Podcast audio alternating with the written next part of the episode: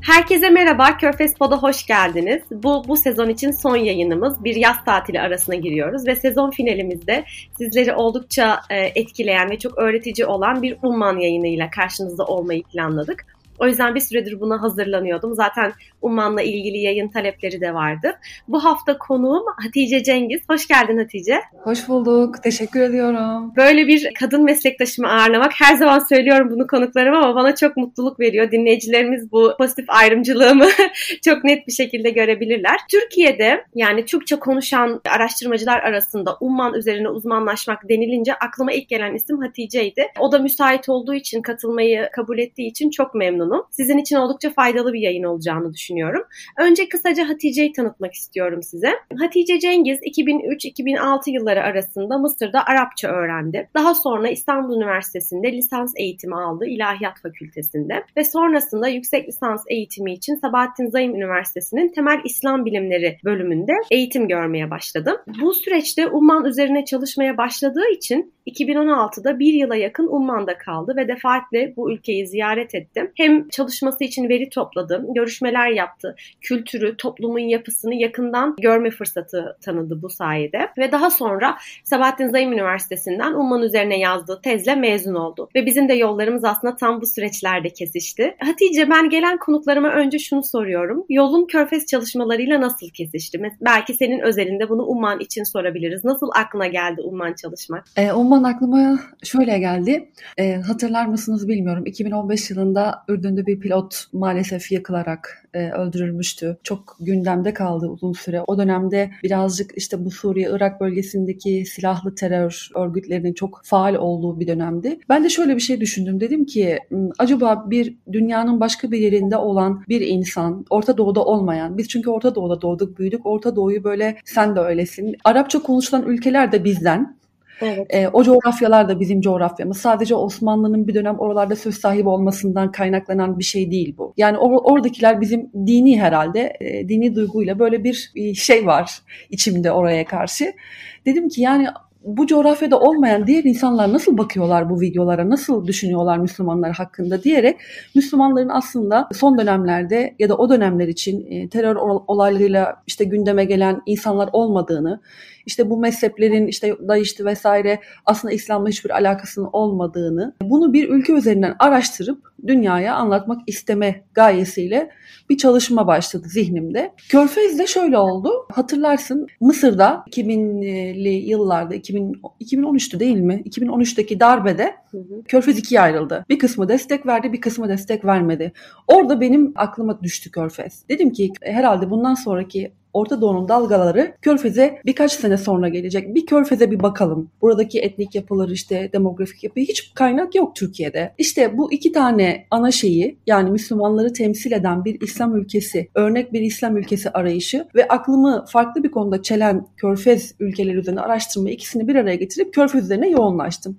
Sonra işte bu biliyorsun etnik çeşitlilik var Umman'da. Aslında bu hedefle gitmemiştim. Umman'ın e, örnek bir ülke olacağını düşünerek gitmemiştim. Ama oraya gidince e, çok farklı şeylerle karşılaşınca böyle çok farklı, değişik, güzel bir Körfez ülkesi çalışması çıktı. Evet ellerine sağlık gerçekten. Zaten bu çalışman daha sonrasında Umman'a yaptığın ziyaretler de bir kitap haline gelmiş. Ben internetten almaya çalıştım hatta yani yurt dışına da gönderiyorlar. Yani merak eden dinleyicilerimiz için e, Sultan Kabus'u yazmışsın aslında. Umman A Model for Religious and Global Coexistence.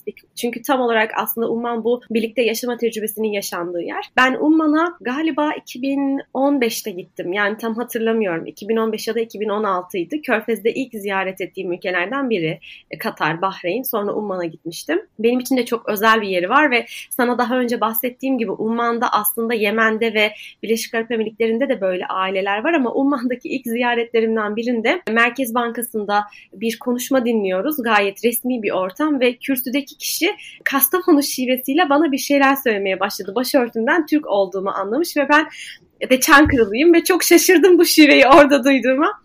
Sonra bana dedi ki ben aslında Kastamonulu bir ailenin torunuyum. Büyük dedem Osmanlı askeri olarak Yemen'e geldiğinde Umman'a geçmiş ve burada bir hayat kurmuş. Geri dönmüş. Ay ne kadar ve, ilginç bir anı. Kesinlikle ve hala görüşüyoruz. Çok da iyi arkadaş olduk. Sonra Kastamonu'daki dayılarını aradı. Telefonla onlarla görüştük vesaire. Kastamonu'ya gelmiş. Umman'daki büyükelçilik onun ailesini bulmasına yardımcı olmuş. O yüzden bu tarz hoş bir anı. hikaye duydum aynen. O yüzden Umman'ın genel olarak çok olumlu bir havası var zaten Körfez'de. Ve aslında öngörülerin de yerini bulmuş yani Arap Baharı hala Körfez'de bütün etkisiyle devam ediyor belki yüksek siyasette bunu daha ılımlı görüyoruz ama halkın içinde oluşturduğu bütün o dalgalarla bunu görebiliyoruz.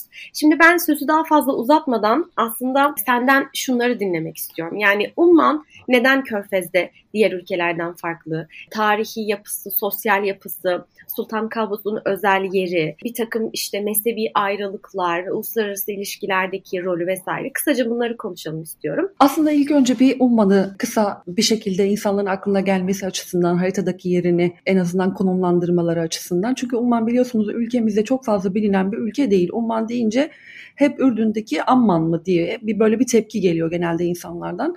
Ama tabii ki siyasetle ilgilenen özellikle Orta Doğu ile ilgili bilgi sahibi olan azıcık Körfez'le ilgili şey yapanlar biliyorlar. Ama Umman bugün bizim Arap Yarımadası'nda, Suudi Arabistan'ın altında, Yemen'le komşu, 5 milyon nüfusluk bir ülke, bir körfez ülkesi, bir Arap ülkesi. Umman bizim aslında çok fazla diğer Arap ülkelerinde görmediğimiz özelliklere sahip. Hatta belki güzelliklere de sahip diyebiliriz. Suudi Arabistan'dan sonra yüz ölçümü en yüksek, en büyük ülke. Yani yaklaşık 310 bin kilometrelik bir ülke ve bu yani bizim neredeyse ülkemizin yarısı kadar büyüklüğünde. Buna rağmen 5 milyonluk bir nüfus var. Bu ülkenin ne kadar geniş ve insanların ne kadar bu geniş ar- arazi üzerinde dağılımını gösteriyor. Yani çok sakin, sessiz bir ülkeyle karşı karşıyayız. Bunun yanı sıra 5 milyon peki hepsi mi Ummanlı? Bu da yine diğer körfez ülkelerine nazaran bakıldığında yaklaşık 3 milyonu Ummanlı, 2 milyonu yabancı iş gücü ve Arapça konuşan, daha çok etnik anlamda diğer ülkelerden farklılık gösteren Şiilerin, Sünnilerin, e, yerel bir mezhep olan ibadilerin yaygınlıkta olduğu bir aslında Türkler olarak e, ilgilendiğimiz modern döneme gelmeden önce aslında Umman 1500'lü yıllarda bir Portekiz işgaline uğruyor. O dönemde Umman Nebhani ailesi tarafından, Nebhani kralları tarafından yönetilen bir ülke. Aslında Umman yerel kaynaklarına baktığımız zaman Betül, Umman'ın birçok yerel kaynakta imparatorluk olarak anıldığını görüyoruz. Çok ilginç bir şey. şey biz Umman'ı ülke olarak bile tanımazken tarihte çok ilginç bir yeri var. Özellikle o Körfez sahilinin bir dönemine hükmetmişler. Arap Yarımadası'nın bir, bir döneminde Körfez'in e, sahil bölgesine hükmetmiş bir ülke bir dönem mesela Dubai ve oradaki diğer emirlikler Umman'a bağlıymış. Umman'dan yönetiliyormuş. Yine aynı şekilde Kuzey Afrika'nın bazı adaları mesela Umman'ın elindeymiş. İşte bunların hepsinin olduğu o dönemler Portekiz işgaline uğruyor Umman. Yani o yüzden aslında bir servet var elinde. Bir yani o bölgede bir hüküm sahibi olan bir ülke olarak Umman birçok ülkenin işgal etmek istediği bir ülke ve Portekiz işgaline uğruyor. Uzun bir işgal bu. 200-300 yıl kadar sürüyor. E, hatırlarsın o zamanlar 15 ila 17. yüzyıl Osmanlı fetihlerle meşgul, Avrupa fetihleriyle ve diğer fetihlerle meşgul. O yüzden çok fazla müdahale edemiyor bölgeye. Avrupa'nın Orta Doğu'ya inmeye karar verdiği zaman, coğrafi keşiflerin başladığı zaman işte Umman hedefte olan ülkelerden bir tanesi. O dönemde uzun bir süre işgali uğruyor. Ondan sonra bu e, süreç çok uzun bir süre devam ediyor. 100, 200, 250 yıl kadar. O dönemde yine bir Fars işgali de var. Umman bayağı bir kendine gelemiyor. Ondan sonra Yakın döneme gelecek olursak 1744 yılına kadar devam ediyor bu durum. Sonra bir dönem yine Umman tarihiyle ilgili çok kısa bir şekilde Said bin Sultan'dan bahsediyorlar. Çok önemli bir sultan bu. Umman'ın e, yeniden ayaklanması için yeniden o işte biraz sonra anlatacağız o imamlık düşüncesi üzerine inşa edilen devlet yapısını canlandırmaya çalışan bir imam Said bin Sultan. Tekrardan Afrika'da söz sahibi oluyorlar vesaire falan. Ondan sonraki süreçte e, tabii kaybediliyor. İşte Zanzibar, Mavi ve Pembe adaları var Afrika'da. Onların hepsi Umman'a ait bir dönem. Onlar sonra Portekiz'in ele geçirmesi 1970 yılında Sultan Kabus'a kadar böyle inişli çıkışlı işgaller 18. yüzyılın başında bitiyor. Hem Fars hem Portekiz artık yavaş yavaş onlar kendi sınırlarına çekiliyorlar ama kaybedilenler kaybedilmiş oluyor. Dolayısıyla evet. Umman bugünkü görmüş olduğumuz sınırlarıyla kalıyor. O dönemde Sultan Kabus'un babası var. Sultan Kabus'un babası ülkede çok sıkışık bir atmosfer var. 1970 yılında Kabus babası darbe yapıyor. İngiltere'nin desteğiyle ve bazı e, oradaki yakın çalışma arkadaş olarak seçtiği kişilerle. Ondan sonra işte burada modern Umman dediğimiz Umman dönemi başlıyor. Evet. Peki Sultan Kabus'la ilgili ne söylemek istersin? Yani onu diğerlerinden ayıran ya da Orta Doğu'daki diğer liderlerden ayıran özellikler neydi? Umman'a ne kat? Bence Sultan Kabus başlı başına çalışılması gereken bir konu. Çünkü 1970-2020 e, biliyorsun geçen e, yılda kaybettik. 2020 Ocak ayıydı. 50 yıl oluyor. Modern Körfez'in tarihi bile 50 yıl. E, bu ne demek oluyor? Yani neredeyse bütün Körfez tarihini tecrübe etmiş, o dönemin tamamını görmüş bir sultandan bahsediyoruz. Arap ülkeleri arasında uzun süre tahta kalan en önemli isimlerden bir tanesi. Bunun dışında çok farklı bir e, sultan, Sultan Kabus. Çok sevilen ama çok fazla bilinmeyen. Çok saygı duyulan ama çok fazla hakkında böyle internete girdiğiniz zaman bizatihi kendisinden bilgi alamadığınız bir şeyler öğrenemediğiniz. Çok kapalı bir lider değil mi? Evet. Böyle sanki böyle bir, bir şey var böyle sürekli onunla onunla ilgili bir şeyler araştırmaya çalıştığın zaman hep böyle zor. Yani çok hep başkaları tarafından yazılmış e, şeyler var. Sonradan öğreniyoruz ki kendisi çok fazla medyayla haşır neşir olmayı sevmeyen, dışı biraz kapalı bir lider olarak yaşamayı tercih ediyor. Belki yerel sıkıntıları daha çok kendi gündemine aldığı için çok fazla medyayla ilgilenmek gibi bir ihtiyacı olmadı. Ondan sonra da öyle zaman yani bir devlet geleneği gibi Umman o dönemde dünyaya değil ülke içerisindeki problemleri bitirmeye yönelik böyle bir iç kalkınmayı hedeflemiş Sultan Kabus'la. Herkes bu yüzden ona çok saygı duyuyor ömrünü, 50 yılını vefat ettiği zaman bildiğim kadarıyla 80 yaşındaydı. Yani şu anda eğer Umman'a gittiğiniz zaman gör, bir Umman görüyorsak bu işte Sultan Kabus'un inşa ettiği Umman. Gerçekten yani fevkalade güzel bir ülke. Ve Umman'da hangi etnik kökenden ya da mezhepten insanla tanışsanız ister seküler bir Arap ister dindar bir Arap hiç fark etmez. Hepsinin ortak noktası buluştuğu nokta galiba onun liderliğiydi. Ve evlenmemiş olması da çok ilginç. Hiç çocuğu yok. Çünkü Körfez'deki liderler için üç eş hatta dördüncüyü aldıklarında tekrar boşanıp bir, bir daha evleniyorlar vesaire. Yani bu gelenek var. Ama hiç evlenmemiş, hiç çocuğu olmamış. Evet bu konuda ben de oraya gittiğim zaman Sultan Kabus'un babasının ricası üzerine bir hanımefendiyle evlendiğini, akrabalarından bir hanımla evlendiğini ama daha sonra ondan ayrıldığını ifade eden kişiler oldu. Ben bu konu çok fazla konuşulmadığı için ve yazılmadığı için bu konunu araştırmadım ama Evet aynen öyle dediğin gibi aile olarak bir yaşam sürmediğinden dolayı çocuğu da yok ve bu durum da Umman'ın ikinci Sultan Kabus'tan sonra ikinci bilinmeyeni idi o zaman. Ben oradayken Sultan Kabus iktidardaydı ama hastaydı. Daha sonra ne olacak? Hem veliahtın olmaması hem çocuğunun olmaması eyvah karışıklık evet. mı olacak tarzında böyle hafif de görünmeyen bir takım endişelerin varlığıydı ama sonra o süreci çok rahat atlattı. Yani bu bence önemli bir nokta. Az önce ifade ettin ya evli olmaması, e, çocuğunun olmaması vesaire. Bence ondan daha ziyade Sultan Kabus 50 yıllık mesela biz Türkiye'de bile e, e son iktidar 19 yılda artık insanların çoğusu her şeyi ezberledi, her şeyi biliyor ve hiçbir şey artık şaşırtıcı gelmiyor onları. Düşünün ki e, Arap ülkeleri hala kabile toplumları olan yani orada uzun süre birisini bir yerde görmek onlara güven duygusunu veriyor. Ya da güvenini ispat etmiş bir takım icraatlar yapmış bir lider. Yani Sultan Kabus'un ben hakikaten bir lider olarak değil, ailelerinden biri gibi sevdiklerini gözlerimle gördüm. Yani bugün bile gitsek herhalde Umman'a Sultan Kabus için ağlayan birçok insanla karşılaşırız. Böyle çok farklı bir Umman'ın herhalde yeniden inşasını yapan kişi olarak ifade etmekte hiçbir bence beis yok. Evet bir de galiba o doğal dokuyu bozmadığı için yani yap, yapmaya çalıştığı şeyler insanların yaşam tarzına Ummanlı kadınların, erkeklerin bakış açılarıyla böyle zıt düşmediği için yani mesela Ummanlılarla tanıştığınızda o sakinliği, sadeliği görüyorsunuz yani. Siyaseten işte yorulmuş zihinlerle konuşmadığımı hissediyorum ben onlarla bir araya geldiğimde. Diğer körfez ülkelerinde biraz daha yukarıdan topluma uygulanan reformlar ya da işte süreçler insanları bir takım şeyleri çok konuşmamaya vesaire itiyor. Umman'da onu görmedim. Yeni Sultan'la ilgili ne düşünüyorsun? Sultan Haysam diye mi okuyoruz Türkçe'de? Haysam. Şimdi çok güzel bir noktaya temas ettin. Ee, nasıl ifade etsem de toparlasam diyordum. Sultan Kabus'la ilgili son nokta olsun. Sultan Kabus'un hani insanlar yaşamış oldukları iktidar dönemlerinden etkileniyorlar cümlesiyle aslında özetlenebilir az önce yapmış olduğun yorum. İnsanlar içinde bulundukları siyasi atmosferden değil sadece ülke yöneten kişilerden de etkileniyorlar. Onların yapılarından da etkileniyorlar. Söylemlerinden, halka sesleniş biçimlerinden, işte halkı ele alış örneklerinden ya da işte e, o dönemde meydana gelmiş önemli olaylardan hepsine etkileniyorlar. Ulmanlıların bence bu kadar sakin, sessiz olmaları ve geleneklere bağlı bir toplum olmalarının çok önemli bir etkisi de Sultan Kabus'un hem uzun bir süre iktidarda kalması hem de tarih, gelenek ve umman kültür denilen şeyi ayakta tutmak için çok fazla uğraşması, çok fazla o, yön, o yönde çalışmalar yapması. Yani resmen şu anda Umman'da o Umman'ın takkeleri var ya, hı hı. Ummanlıların normal iş hayatının dışında giydikleri takkeler. Hani evet. resmi şeylerde böyle umame gibi olanları giyiyorlar. Onun dışındakilerde böyle biz takke dediğimiz şeyleri giyiyorlar. İnanır mısın Betül? Ya giymezsin değil mi?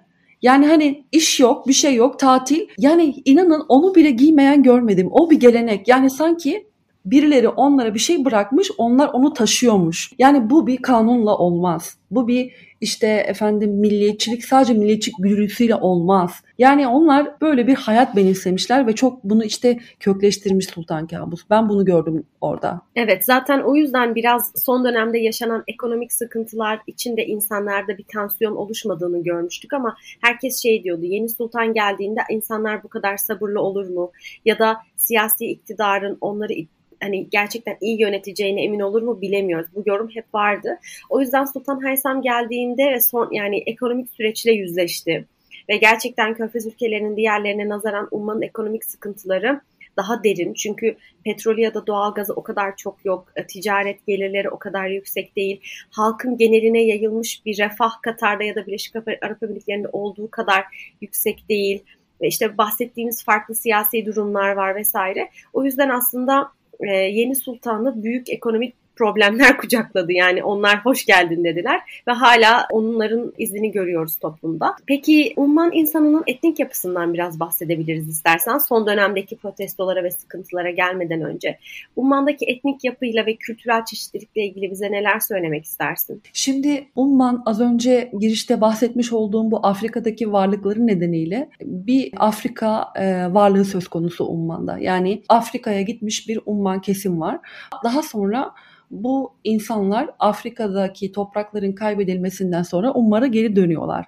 Fakat oraya gittikleri zaman orada işte İslam'ı yaymak için gidiyorlar bir, bir grup. Bir grup işte ticaret için gidiyor. Ummanlılar biliyorsunuz denizlerle çevrili bir ülke olduğu için denizciliğe bir dönem çok önem veren ve denizcilikte lider bir ülke. Denizcilik, ticaret, işte İslam'ın yayılması gibi bazı nedenlerle gidiyorlar Afrika'ya. Daha sonra Afrika'da evleniyorlar. Oralarda işte belli kurumlar kuruyorlar. İşte Arapçanın öğretilmesi, İslam'ın yayılması vesaire. Ummanlıların böyle bir misyonu var. Ve buradan gelen bir Afrikalılık. Yani Afrika'ya karışmış bir Ummanlılar. Oradan bir karışıklık var. Sonra bir İran'ın işgali demiştik. İran'ın işgali döneminde Umman'a gelen İranlılar var. Ondan sonra yine Yemen, diğer yan komşusu Yemen Yemen'den Umman'a gelenler var. Farklı etnik kabilelerden, kökenlerden. Böyle değişik zaman içerisinde böyle bir harmoni oluşmuş Umman'da. Sadece tek tip bir Umman diyor. Gittiğiniz zaman zaten görüyorsunuz. Beyaz tenli Ummanlar var. Sonra e, hiç anlayamadığınız bu Ummanlı mı diye, deyip acaba nereli diye düşündüğünüz tipler var. Bunların da bazıları İranlı olabiliyor.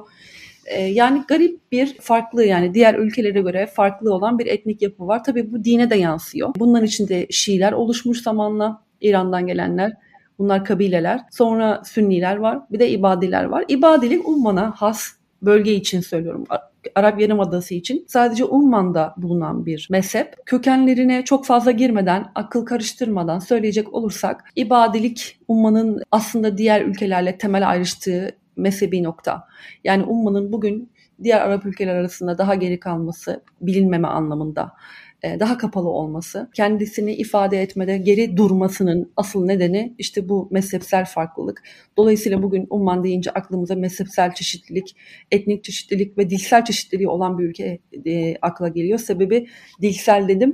Çok fazla Umman'da farklı yerel lehçeler konuşan bölgeler var, kişiler var. Tabii ki onları buluşturan ana dil Arapça ama bunları da bilmek lazım. Yani bu görmezden gelinerek umman e, anlaşılmaz, mümkün değil. Çünkü her kabilenin farklı bir motivasyonu var. Kabileden kastım orada mezhepsel farklılık kabileler üzerinden ilerliyor. O yüzden yani herkes biliyor aslında hangi kabilenin hangi yönelişte olduğunu. Soy isimlerinden direkt anlaşılıyor. Aynen, aynen. O yüzden yani aklınıza böyle hani Şiilerin yaşadığı bölge yok işte İbadilerin yaşadığı bölge böyle bir şey gelmesin. Bunlar kabileler üzerinden anlaşılıyor. E, kabile de soy isimlerinden az evvel dediğin gibi. Kısaca ibadiliği bize anlatabilirsin mesela. Temel doktrinleri ya da onları diğer mezheplerden farklı kılan şey ne? Senin aklında ibadilikle ilgili bir şey var mı? Harici bir olması gibi bir ithamın dışında. Yani haricilikten gelen bir mezhep gibi ya da harici diyorlar doğrudan. Haricilikten gelen bir mezhep demiyorlar değil mi? Allah tam adamına sordun. E, ben mezhepler tarihi için en doğru insan değilim kesinlikle. Yani Hayır şimdi umman deyince evet. ibadilik, ibadilik deyince haricilik böyle bir genel tanımlama. O zaman şöyle yapalım. Şimdi ibadilik aslında bizim mezhepler tarihi hocalarımızın affına sığınarak söyleyelim. Bu aslında mezhepler ayrışmasının temel alındığı Sıffın Savaşı. Sıffın Savaşı ne? Hazreti Ali ile Muaviye arasındaki çekişme. Ondan sonra bir grup hilafet Kureyş'e ait diyorlar. Ondan sonra bunlar Muaviye'yi destekliyorlar. Bunlara zamanla Sünni diyoruz. Daha sonra bir kısımda diyor ki hayır hilafet Ali'nin hakkı. Daha sonra bunlar Ehli Beyt'i destekliyor. Bunlara Şii diyoruz. İşte bu ayrışma bunların ikisine katılmayanlar da hariciler. Yani ne Sünnileri destekleyenler ne Şiileri destekleyenler. Bunlar gidiyorlar diyorlar ki hayır bu ikisinden de değiliz. Biz harici yani daha doğrusu harici olarak adlandırıyorlar. Bunlar ne yapıyorlar? Suriye'den Irak bölgesine bir hicret var. İşte ilk harici fırkalarının yerleşmesi Irak'ta, Irak'ın farklı semtlerinde, farklı bölgelerinde. Daha sonra Irak'taki bu gruplar kendi işlerinde de bölünüyorlar. Bazı insanlar farklı daha böyle sert politikaları benimseyen, siyasi anlamda işte mesela öldürmeye karşı öldürmeyi tercih eden gibi böyle bir takım siyasi duruşlarda sert bir politika izliyor. İşte bu ibadilerden olan kişi Abdullah bin İbad diye ilk başlayan ibadi mezhebinin kurucusu olarak bilinen bugün e, bu söylemlerin ibadilik ya da kendileri için doğru olmadığını söyleyip Umman'a gidiyor. Aslında ibadilik için kısaca önceleri hariciler olarak nitelendirilen mezhepsel grubun içinden harici olmayarak çıkan ve devam eden bir grup diyebiliriz. Evet ve tarafsızlık disturu aslında Uman politikasında biraz buradan geliyor diyebiliriz değil mi? Aynen, aynen. Onlar ben o onlardan değilim. Onlardan değilimden derken yani problemin halledilmediği yerde, çözülmediği yerde, hiçbir şey yapılmadığı yerde bir tarafın tarafı olmak yerine ayrı kalalım diyerek kendileri içerisinde bir grup oluşturuyorlar. Yani şiddete taraf olmak ya da şiddetin diğer tarafında olmak gibi bir durumları olmadıklarını düşünüyorlar. Kur'an'dan aldıkları şeyden yani referansları tabii Kur'an başlangıçta. Ondan sonra işte Umman'da ve başka ülkelere gidiyorlar. Bugün bazı ülkelerde de var. Mesela Tunus'ta var, Cezayir'de var, Libya'da var. Ama Umman'da kitlesel olarak büyük bir oran Umman'da. İbadeli kısaca bu. Yani haricilik olarak bilinen ama haricilikle ideolojik anlamda hiçbir alakası olmayan sadece ontolojik olarak bir dönem kesişen bir e, mezhep kendi içerisinde kendi varlığını muhafazasını da koruyor. Neden koruyor onu da söyleyelim. Şimdi Umman çok ilginç, çok güçlü iki tane ülkenin arasında sıkışmış. Bir Suudi Arabistan, iki İran. Şimdi Suudi Arabistan çok güçlü bir Sünni e, ideoloji koruyucusu. İran çok e, ciddi bir Şii ideoloji temsilcisi. Şimdi iki ülkeye karışmadan ve onlarla savaşmadan nasıl kendi varlıklarını devam ettire, ettirebilirler? İşte ibadelik burada böyle bir denge unsuru oluyor. Bunu yaşarlarken de işte ister istemez birazcık geri planda kalıyorlar. Birazcık kapalı e, kalıyorlar. İşte dünyada neden Ummanları çok tanımıyorlar? Çünkü Suudi Arabistan'da çok haşır neşir olsalar ve onlara çok açık olsalar bu kez Sünni ideolojiye yakın olma durumu var. Ama ülkede Şiiler var. Onları tutmak istiyorlar. Mesela İran'a çok yakınlaştılar. Bu kez içerideki Sünnilerle ilgili bir sıkıntı olabilir. Dolayısıyla kendi etnik yapıları, demografik yapıları ülke siyasetleriyle birleşmiş ve ülke siyaseti de kendi demografik yapılarıyla birleşmiş. Sultan Kabus'un o yüzden çok hikmet sahibi bir lider olduğunu hep yazar kaynaklar. İşte asıl nedeni bu. Yani kendi coğrafyasını iyi okumuş bir lider. Yani halkını geliştirerek bir ideolojiye mensup kılmadan ummanlı olarak ayakta kalabilme öğretisini insanlara kanıtlamış bir lider olarak yazılıyor sürekli. Bu bence doğru. Evet, mezhebi güvenlikleştirmemiş. Suudi Arabistan'dan en büyük farkı bu galiba. Yani e, Ummanlılar kendileriyle ya da aileleriyle ilgili konuşurken gü, yani bir güvenlik bilgisi paylaşıyormuş gibi hissetmiyorlar. Bu konuda toplum kesinlikle çok açık. Aslında bu şu an geçmek istediğim Umman'ın bölgedeki diğer ülkelerle olan ilişkilerini de biraz kapsadı konuşmamız. E, istersen biraz günümüz siyasi gündemine değinebiliriz ya da Umman'ın bölgedeki devletlerle olan ilişkisini nasıl yorumluyorsun? Yani Umman'a dair söylemek istediğin başka neler var? Benim Umman'a dair söylemek istediğim şeyler özellikle son dönem için çok aşırı umut vadeden bir ülke olduğunu düşünüyorum Umman'ın. Neden? Çünkü modern dönemde bütün ayağa kalkmak için Körfez ülkelerinin ne kadar farklı bir yapıya sahip olduğunu sen de çok iyi biliyorsun. İşte toplumsal anlamda dışa kapalı olmalarından, kabile kültürünün hala çok yaygın olmasından, teknolojik ve diğer bütün imkanlara sahip olsalar bile Umman'da diğer Arap ülkelerinde olmayan çok farklı dışa kapalı bir yapı var. Körfezliler farklı gerçekten. Umman'da da bunu görüyorsun. İşte bunun bunun inşa edildiği 50 yıllık dönemde Umman'ın bütün altyapısı, bütün kurumsal birimleri, ondan sonra ülkenin e, bundan sonraki süreçte yapmak istediği bütün e, atılımları ortaya çıkaracak bir zemin oluşturuldu Sultan Kavus tarafından. Mesela gittiğiniz zaman çok ilginçtir. 1982 yılında ilk kuruluyor meclis Umman'da ama bu zaman içerisinde değişerek, geliştirilerek ondan sonra iki tane meclis haline geliyor. İşte devlet meclisi, halk meclisi şeklinde. Mesela bunun bile diğer ülkelerden farklı olduğunu gittiğiniz zaman görüyorsunuz. Yani orada da milletvekili seçimleri var. Doğrudan halka gidiyorlar. Zannedersem 80 ya da 100 civarında e, her meclisin e, şeyi, şey sayısı. Dolayısıyla bunu buradan şuraya geleceğim. Umman modern dönemde kurumsal bir devlet olma yolunda sahip olduğu bütün özellikleri şu an elimde tutuyor. Sultan Kabus en büyük miras olarak bugün Ummanlara bunu bıraktı. Şu anda yeni gelen sultanın Heysem bin Tarık 2020 e, yılında herhalde bir gün sonraydı değil mi? Veya e, şey mektuptan çıkan Ocak'ta gelmişti galiba. Ha, Ocak'ta. e, 10 Ocak'ta Sultan Kabus vefat etti. 11 Ocak'ta zaten onun ismi ilan edildi. İlk defa bir kırılma noktası yaşadı Umman. 50 yıl sonra nasıl olacak nasıl olacak diye bütün dünyanın merak ettiği olay hiçbir şekilde bir gerginlik olmadan basına yansıyan kısmıyla tabii ki konuşuyoruz. Ama gördüğüm kadarıyla ben halktan birilerine de sordum. Şöyle halktan tanıdıklarım, arkadaşlarım, dostlarım çünkü vefatı hepimizi üzdü. Ben de bir körfez çalışan olarak ben de mesaj yayınladım. Sonra e, herkesin çok üzgün olduğunu, ülkede yaz ilan edildiğini, evlerde sürekli bununla ilgili matem olduğundan falan bahsettiler. Yani bu bence gerçek bir şey. Kesinlikle böyle bir şey var. Ama dediğim gibi şimdi peki ne olacak? E, sorusunu sordukları zaman Ummanlılar dehşete düşmediler. Heysem Sultan'ın tavsiye ettiği e, kişi olarak mektupta e, yazılı isimdi ve hemen kendisi yeni sultan oldu.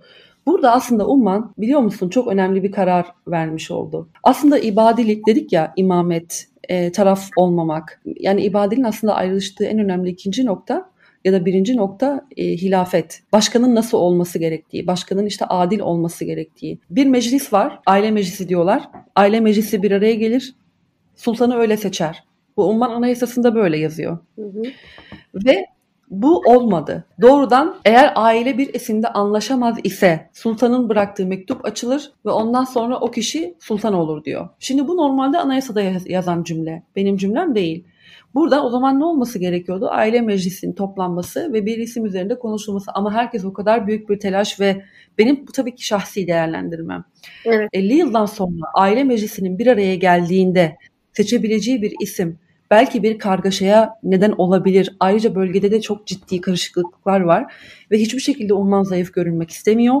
Zaten küçük bir ülke. Zaten insan gücü olarak çok güçlü bir ülke değil. Yani 5 milyonluk evet. bir ülkeden bahsediyoruz. Dolayısıyla hiç yöntem denenmeden doğrudan sultanın tavsiye ettiği kişi sultan oldu. Bu aslında bir mesaj. Birlik olma zamanı bu bundan sonraki süreçte daha çok çalışma zamanı. Çünkü direkt sultanın tavsiye ettiği kişi sultan oldu. Yani aile meclisi o ibadi geleneğine göre bir ismi evet. seçmedi. Ondan sonra zaten Heysem bin Tarık ilk ne yaptı?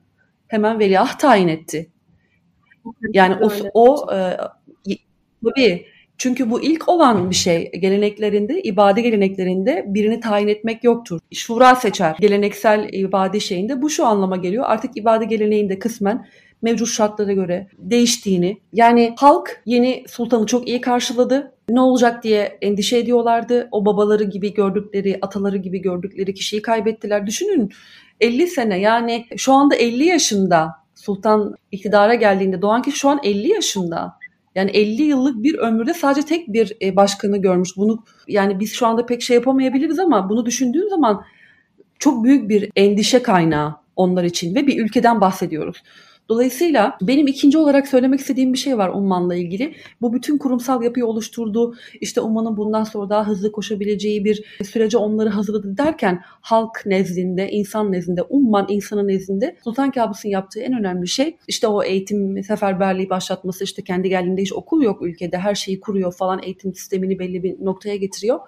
Şimdi işte onun yetiştirdiği, onun döneminde yetişen Ummanlılar iktidara e, iktidarda kastım hükümette önemli yerlerde görev alıyorlar. Yani şimdi evet. aslında Umman'da bak, bak görmüşsündür bakanlar da genç. Kurumları yöneten özellikle e, kritik kurum, kurumları yöneten bütün kişilerin genç olduğunu görüyorsun. Ama Sultan Kabus döneminde neydi? Umman'da bir gelenek vardır yola çıktığın arkadaşın nasıl yolun sonuna kadar bu ibadelerde de olan bir gelenek ama Ummanların genelinde böyle bir şey var. Galiba Körfez'in genelinde de var yaşlılara karşı görevini yapamıyor bile olsa yaptığı döneme hürmeten görevden ayırmamak. Ben gittiğim zaman yaşça çok büyük kişilerle karşılaşmıştım. Çok şaşırmıştım. Milliyetin Bakanlığı'nda ve diğer bakanlıklarda. Dedim ki normalde bizim kendi ülkemizde hani o grup yok yani çalışan o öyle bir grup yok ama orada öyle değildi. Şimdi ne oldu? Sultan Kabus'un vefatıyla o eski e, yaşça büyük olan işte ummanın hikmet sahibi dedikleri, tecrübe sahibi dedikleri o grubu uzaklaşmış oldu. Çünkü birçoğusu vefat etti. Ben geldikten sonra da vefat eden bayağı bir arkadaşı oldu Sultan Kabus'un. Onların hep Sultan Kabus'un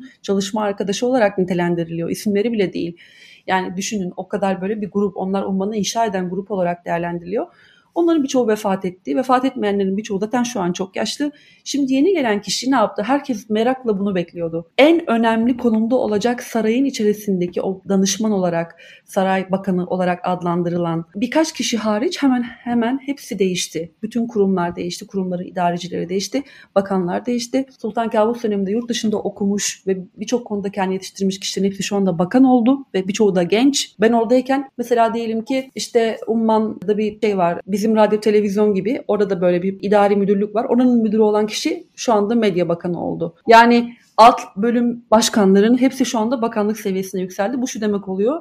Kişilerin hepsi tecrübeli. Fakat Umman'ın şu anda yüz yüze kaldığı en büyük meydan okuma yetişmiş, hizmet sektöründe yetişmiş elemanının olmaması. Yani şu anda Umman'ın kalifiye eleman dediğimiz, bizim ülkemizde kalifiye eleman dediğimiz e, mütehassıs olan işte mühendisleriyle, çok iyi yetiştirilmiş öğretmenleriyle ve benzeri bazı çünkü Umman'da biliyorsun sanayi yok, üretim yok. Günde yaklaşık 900 bin varil, 950 bin varildi yakın döneme kadar 1 milyon diyelim. Günlük 1 milyon varil petrolü var. 12 milyon varil Suudi Arabistan, 4,5 milyon varil Kuveyt'le karşılaştırıldığında hiçbir şey. Dolayısıyla sınırlı bir gelirleri var. Fakat sınırlı gelirlerini çok fazla diğer ülkelere kadar har vurup harman savurma durumları olmadığı için bu da onları kısmen daha temkinli ve mütevazi bir halk yapmış. Kısaca Umman'ın şu anda en son sokağa çıkan evet. göstericilerle alakalı olarak böyle Umman'da çünkü tansiyon hiçbir zaman çok yükselmez. Umman'da böyle ufak ufak yani hani kan basıncı yükselmesi gibi böyle bir karışıklık görürsünüz.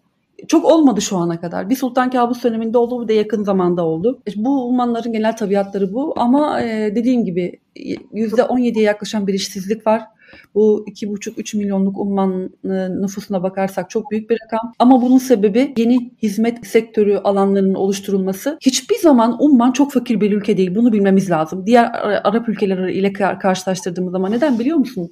Betül. Umman'da zaten halkın %87'si kendi evinde evet. oturuyor. Ve tarım var. Tarım var. Ondan sonra balıkçılık var. Çok fazla balıkçılıkla uğraşanlar var. Mesela Katar %98 dışa bağımlı gıdada. Oh, çok, çok yüksek bir rakam bu. Yani o yüzden ambargo olduğunda herkes çok panik olmuştu. Umman öyle değil. Bir de galiba o lojistik yolları üzerinde bulunması o ticari zenginliği de getiriyor. Ama bu protestolara biraz değinmek istiyorum. Aslında biz her ayın başında Kaydedenler Kulübü diye bir yayın yapıyoruz. Orada biraz Umman'ı anlatmıştık. Ama aslında insanların bahsettiğim işsizlik oranları nedeniyle sokağa çıktıktan sonra işte hem askeriyenin hem eğitim bakanlığının yeni işe alımlar konusunda söz vermesi hatta işe alımları başlatması galiba protestoların çabuk dinmesinde etkili oldu. Bir de genel manada uzman yani Umman'da artık expat dediğimiz yabancı uzmanlara çok ciddi vize sıkıntıları ve kısıtlamalar getiriliyor. Yani artık evet. daha çok humanization yani her sektördeki yetkilileri ummanlaştırma çabası başlıyor. Aslında bu diğer körfez ülkelerinde de var ama Umman genelinde şimdi KDV işleme konduğu için ve bahsettiğimiz o ekonomik sıkıntılar işte o işsizlikten dolayı aslında bu bir gazdı. Bu gazı bir, biraz aldılar. Fakat bu uzun vadeli bir şey değil. Hatta geçen haberlerde yine gördüm. Yine Suudi Arabistan ciddi bir yatırım kararı almış Umman'a. Çünkü dışarıdan birilerinin bazı e, paraları ülkeye sokması lazım ki yatırımlarla kendi ürettiği şeylerle devam edilebilir bir sistemi yani pek yok. Hani bahsettiğin gibi işte petrol üretimi çok az vesaire. Ama en azından bir noktada insanların işte aile evlerinde oturmaları, tarımın olması, balıkçılığın olması bazı şeyleri dizginliyor. Çünkü diğer körfez ülkelerinde bu da yok. Evet halen e, devam eden devlet tarafından her kişiye aile ta, e, şey ev tahsisi, arazi tahsisi pardon ev yapmak üzere arazi tahsisi bu hala devam ediyor Umman'da. Bu çok önemli. Bu mesela Suudi Arabistan'da bildiğim kadarıyla yok. Bilmiyorum Katar'da, Katar'da ve diğer ülkelerde var mı? Dolayısıyla Dolayısıyla herkes kendi arazisine sahip. İster satıyor, ister yapıyor. Ama az evvel de dediğimiz gibi burada problem şu. Hem gelişen hayat şartları ve bölgenin petrol fiyatlarının düşmesinden dolayı yaşamış olduğu ekonomik kriz. Çünkü ellerinde sahip olmuş oldukları şeyin değeri düştüğü için ülkeye paranın az girdiği bir durum söz konusu ve vatandaşa da yansıyor bu durum. Ve vatandaş şunu soruyor. Bu yakın bir zamanda değişmeyecek. İlk kriz ne zaman oldu? 2015 yılında, 2015-2016 yılında bile daha derin olarak konuşuluyordu. Düşün biz şu an 2021'deyiz. Yani 2010'larda falan herhalde ilk başladı değil mi? Arap Baharı ile beraber bir takım aslında şeyler ortaya çıktı Umman'da. Hatta protestoların olduğu Bahreyn ve Umman iki ülke. Yakın dönemde hatırlıyor musun ne zaman inmeye başladı petrol fiyatları? Ha petrol fiyatlarını açıkçası çok hakim değilim yani, ona. Bu petrol fiyatlarının inmesiyle Arap Baharı hareketlerinin bir araya gelmesi dediğin gibi çok etkili. Dolayısıyla bunu sor, soruyor halk. Diyor ki bu yakın bir zamanda değişmeyecek. Artık petrolün dışında farklı gelirlerle ülkeyi kalkındırabilecek bir ülkeyiz biz. İşte devlet geneli, geleneğimiz, tarihsel e, varlığımız bölgede diğerlerinden nasıl farklı olduysak başka konularda bu konularda da olabiliriz diye Ummanların böyle bir motivasyonu var. Ummanlı sokağa çıkarken ülkede hükümeti devirmek için, hükümeti e, işte yaralamak için çıkmaz. Hükümeti uyarmak ve rahatsızlığını dile getirmek için çıkar. İkincisi şu, bu boşluğun en önemli nedeni Sultan Kabus vefat etmeden önce yaklaşık 5-6 yıl hastaydı. Biliyorsun 2013-2014 yıllarında bir rahatsızlığı oluştu. Ondan sonra bir daha hiç çıkmadı medyaya, televizyonlara vesaire. Birkaç resmi görüşmenin dışında kimse bilmiyordu ne yaptığını. Bu halkta çok büyük bir endişe oluşturuyordu. Çünkü Sultan Kabus'un bir özelliği var. Arada bir hiç haber vermeden halka farklı, farklı bölgelere ziyaretler düzenler. İşte güneye gider, kuzeye gider, işte ailelere gider, nedir ne değildir. İşte o saraya ulaşmayan bilgileri halkla doğrudan oturup kabile liderlerinin eşliğinde böyle e, onlara meclis diyorlar, açık meclislerle sultan bunları alırdı halktan. İşte hangi bölgede neler yapılıyor, hangi bölgede hangi bakan hangi yanlışı yapmış halktan doğrudan öğrenirdi. Şimdi 10 yıllık, son 10 yıllık Umman tarihinde bu da olmayınca halk bir, bir şaşırdı. E, bir sultanımızı da göremiyoruz. E kabile başkanımıza da ulaşan kimse yok. Ondan sonra e, işte bu protestoların aslında sebebi sultanın çok uzak kalmış olmasından kaynaklıydı. Ben yeni sultanda şöyle bir şey fark ettim. Çok büyük bir devrim yapıyor Umman'da. İnsanlar farkında mı bilmiyorum ama Umman'ın olduğu gibi dışarıda ve içeride fotoğrafını değiştirmek, olumlu fotoğraf, olumlu anlamda fotoğrafını değiştirmek için adımlar atıyor. Birincisi yıllarca yaklaşık 50 yıl diyelim Umman'ı yöneten hikmetli bir liderleri var ama kimse tanımıyor bunu. Bu şeyi fotoğrafı olduğu gibi değiştiriyor. Şimdi e, evli, çocukları olan eşiyle beraber görüntüleniyor. evet. Evli, çocukları olan 65 yaşında bir lider için oldukça makul bir yaş. E, her şeyin e, halkla paylaşıldığı, her şeyin halkla e, karşılıklı böyle bir alışverişte yapıldığı imajını bence şey yapmak için yani bu imajı Umman nezdinde başlatmak için. Yani biz artık o kapalı saray değiliz ya da evet o, dönem öyleydi. O dönemi öyle algılamak lazım. Eleştirmeye gerek yok ama şimdi farklı bir dönem var ve biz hep beraberiz. Ondan sonra eşi için mesela yapılan özel programlar var. Elçileri kabul ediyor. Bu umman da olabilecek bir şey değil. Mümkün değil böyle bir şey. Umman geleneğinde kadının yeri bu kadar önde olmayı şey yapmıyor. Ama Burada ufak bir not e, düşmek istiyorum. Ee, Umman'daki kadınların durumuna yönelik çalışan bir arkadaşımın yazısını okumuştum geçenlerde. Belki sen de tanıyorsundur Rafia bir gazeteci. Onun yaptığı çalışma ve daha öncesinde aslında kendi bildiğim şeylerden yola çıkarak protestolarda da ondan bahsedildi. Yani biliyorsun Umman'daki evet. kadınların hakları çok az. Tıpkı diğer körfez ülkelerinde olduğu gibi. Onların mesela o bahsettiğimiz toprak hakkı yok vatandaşlıklarını çocuklara geçirme hakkı yok. Seçme ve seçilme hakları kısıtlı, oldukça kısıtlı. Ee, başka pek çok meselede sıkıntıları var. Yani aslında e, bu liderin yani Sultan Haysam'ın e, yapmaya çalıştığı bu şey sadece onun niyeti değil aslında toplumdaki o değişimi dönüşümü gördüğü için sonuçta 2021'de dünyaya açık bir internet toplumundan ve genç bir nesilden bahsediyoruz. Bunları yapmazsa topluma reaksiyon gösteremeyen, toplumdan kopuk bir liderlik olacağı için sürdürülemez bir siyasal sürece girecek. O yüzden mesela tıpkı Suudi Arabistan gibi, Katar gibi, Birleşik Arap Emirlikleri ve Kuveyt gibi Umman'da belki bir reform sürecine girebilir. Çünkü özellikle kadınlara baktığımızda yani mesela işte eşinin Kadınlar Günü toplantısında hiç e, Umman'da kadının yeriyle ilgili bir şeye değinmemesi ve bir konuşma yapmaması mesela Ummanlı kadın aktivistleri rahatsız etti. Ama Kadınlar Günü toplantısı evet. yapması bile bir devrimdi söylediğin gibi. Yani ama işte ne bekliyoruz biz? E, Körfez kadınları için iyileştirilmiş siyasal ve toplumsal haklar. O yüzden umuyorum önümüzdeki dönemde bu yani tamam ekonomik şeylerle mücadele ediyorlar ama sonuçta toplumun bir de gerçekleri var. Umarım bu anlamda bunlarla da yüzleşirler diye düşünüyorum. Şöyle bir şey var Umman'da. Ummanlılar kendilerini körfez ülkeleriyle kıyasladıkları zaman çok şanslı hissediyorlar. Ekonomik anlamda değil, diğer anlamlarda. Yani mesela kadınların hakları, mesela araba kullanma hadisesi Umman'da çok yaygın kadınlar araç kullanıyor. İşte kadın öğretmenler var. İşte kadınlar farklı görevlerde çalışabiliyor. İşte Suudi Arabistan'da son 1-2 yılda olan şey Umman'da uzun zamandan beri var diye az önce senin olumsuz olarak saydığın şeyleri Ummanlılar diğer ülkelere bakarak kendileri için olumlu sayıyorlar. Ama tabii biz bunu dünya genelinde konuşarak şu anda değerlendirdiğimiz için tabii ki yenilemelere ihtiyaçları var, reformlara ihtiyaçları var.